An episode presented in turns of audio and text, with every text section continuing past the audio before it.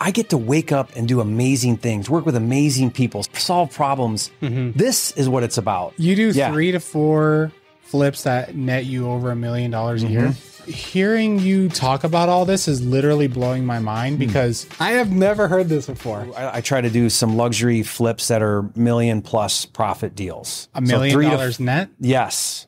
For example, right now I'm building one in Puerto Rico that's a 10,000 square foot house. It's a $6 million sale Mm-hmm. and I'm all in for two and a half million. Wow. So like that's the same as most flippers are doing 100 deals a year. I do on one deal. So you'll make like $3 million on that flip? Maybe not quite because I have financing and Yeah. you know commissions and things Yeah. like that. But my goal is two net two on on one deal. How many flips have you done and made more than a million dollars? Well, it's really funny you asked that because uh, when I first got started in real estate, you know how you write out all your goals. Yeah. Well, I had this weird goal of make a million dollars on one deal. Like that was the goal. At the time, I was flipping like hundred fifty thousand dollar houses, so it was like way down the horizon.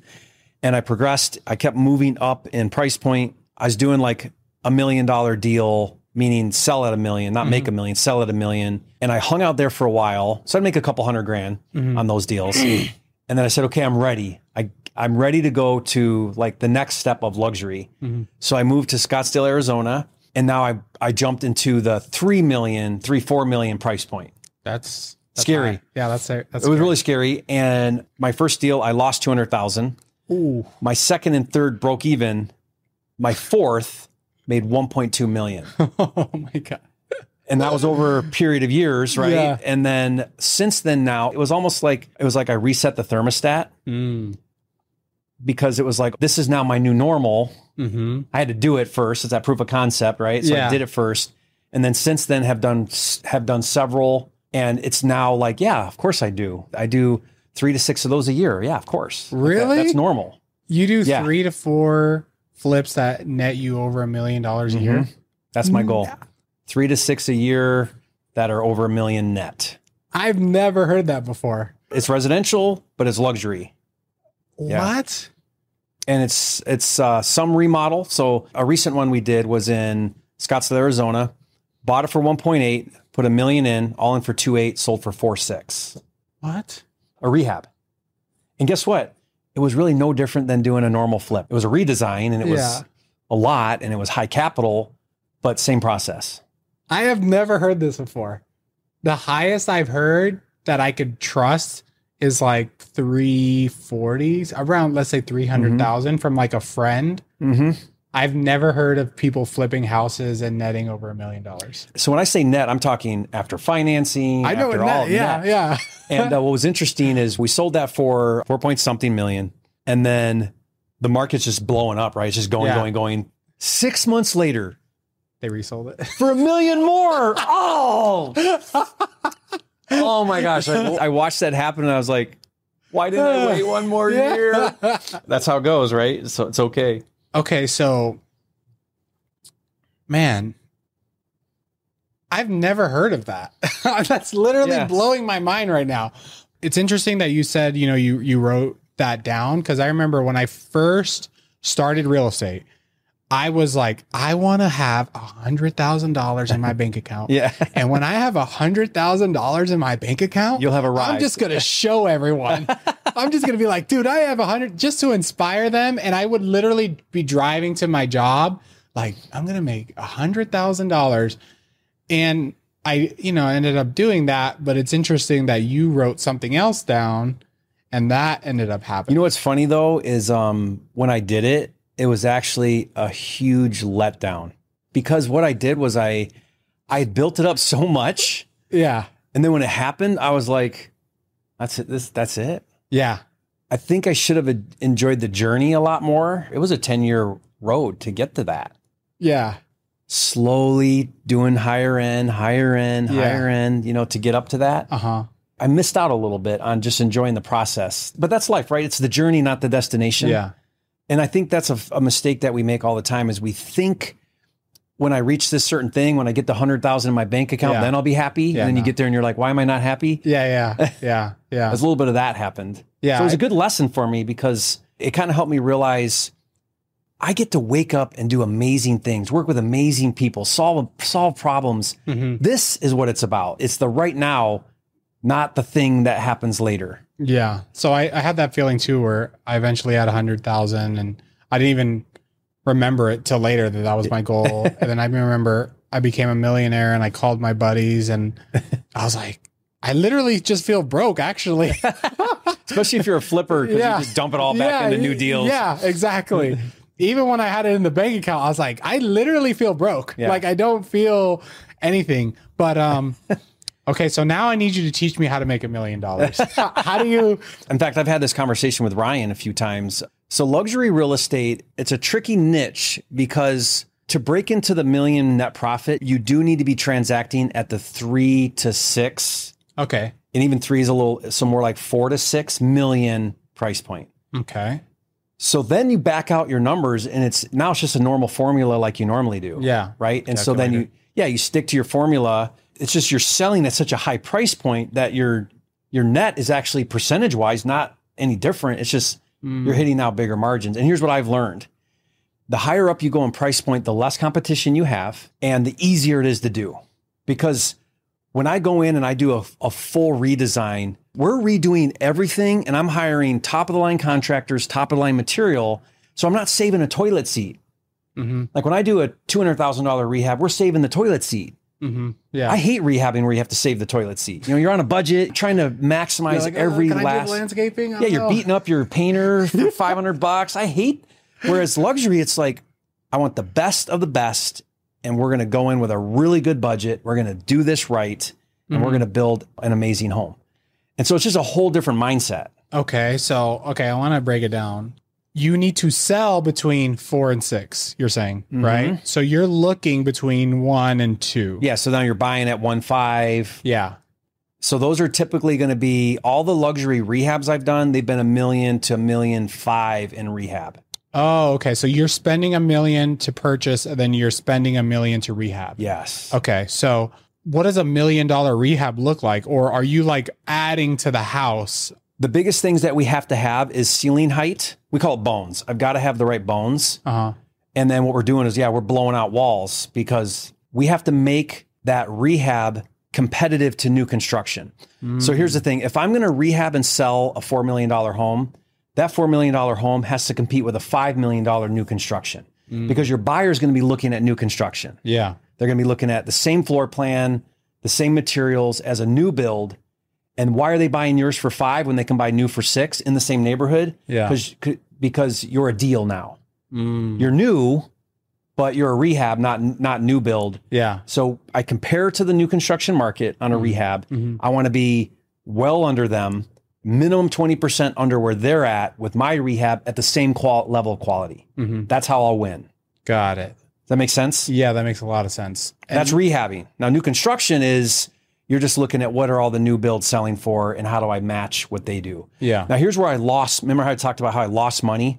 The reason why I lost money was because it took time to figure out where to spend the money and not and not where to spend the money. The smartest flipper is not the one that makes the nicest house. It's the one that makes the most money. Meaning the genius is in not under renovating or over renovating, but finding the sweet spot. Mm-hmm. For example, sometimes on our on our flips, I won't do the master closet and I'll see what the market does, or I won't do any blinds, no blinds, Okay. because that's ten grand.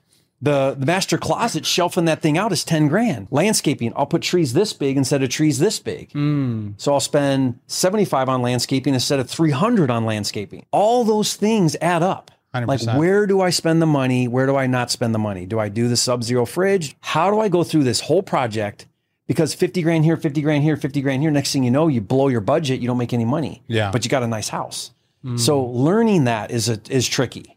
So it's just becoming a, a master of the luxury market and really understanding what do buyers want, what are their expectations, and what can you get away with. We call it compensate. Yeah. What will they compensate me for, and what will they penalize me for? Where do you find seven figure flips? You have to have a market that sustains luxury. There's few markets that do. That's why I'm, I literally moved my family to Scottsdale because Scottsdale, Arizona has a luxury market. Like there's a regular buyer for 3 million is the low end, up to 10 million is a market. Whereas like other markets, like I was flipping in uh, St. George, Utah. Okay. At the time, top of the market was a million bucks. If you put out a $3 million house, there's no market for it. Maybe you'll sell it, but maybe it'll sit forever because there's not a buyer. So when I say a market like demand, just wherever you go, are there healthy sold comps at that price point you want to play in? And then you know you can do something there. Vegas probably has it. Yeah, Vegas has it for sure. But I bet you have a three to six million dollar market here. Yeah, and I used to live in California, so I know they have it there.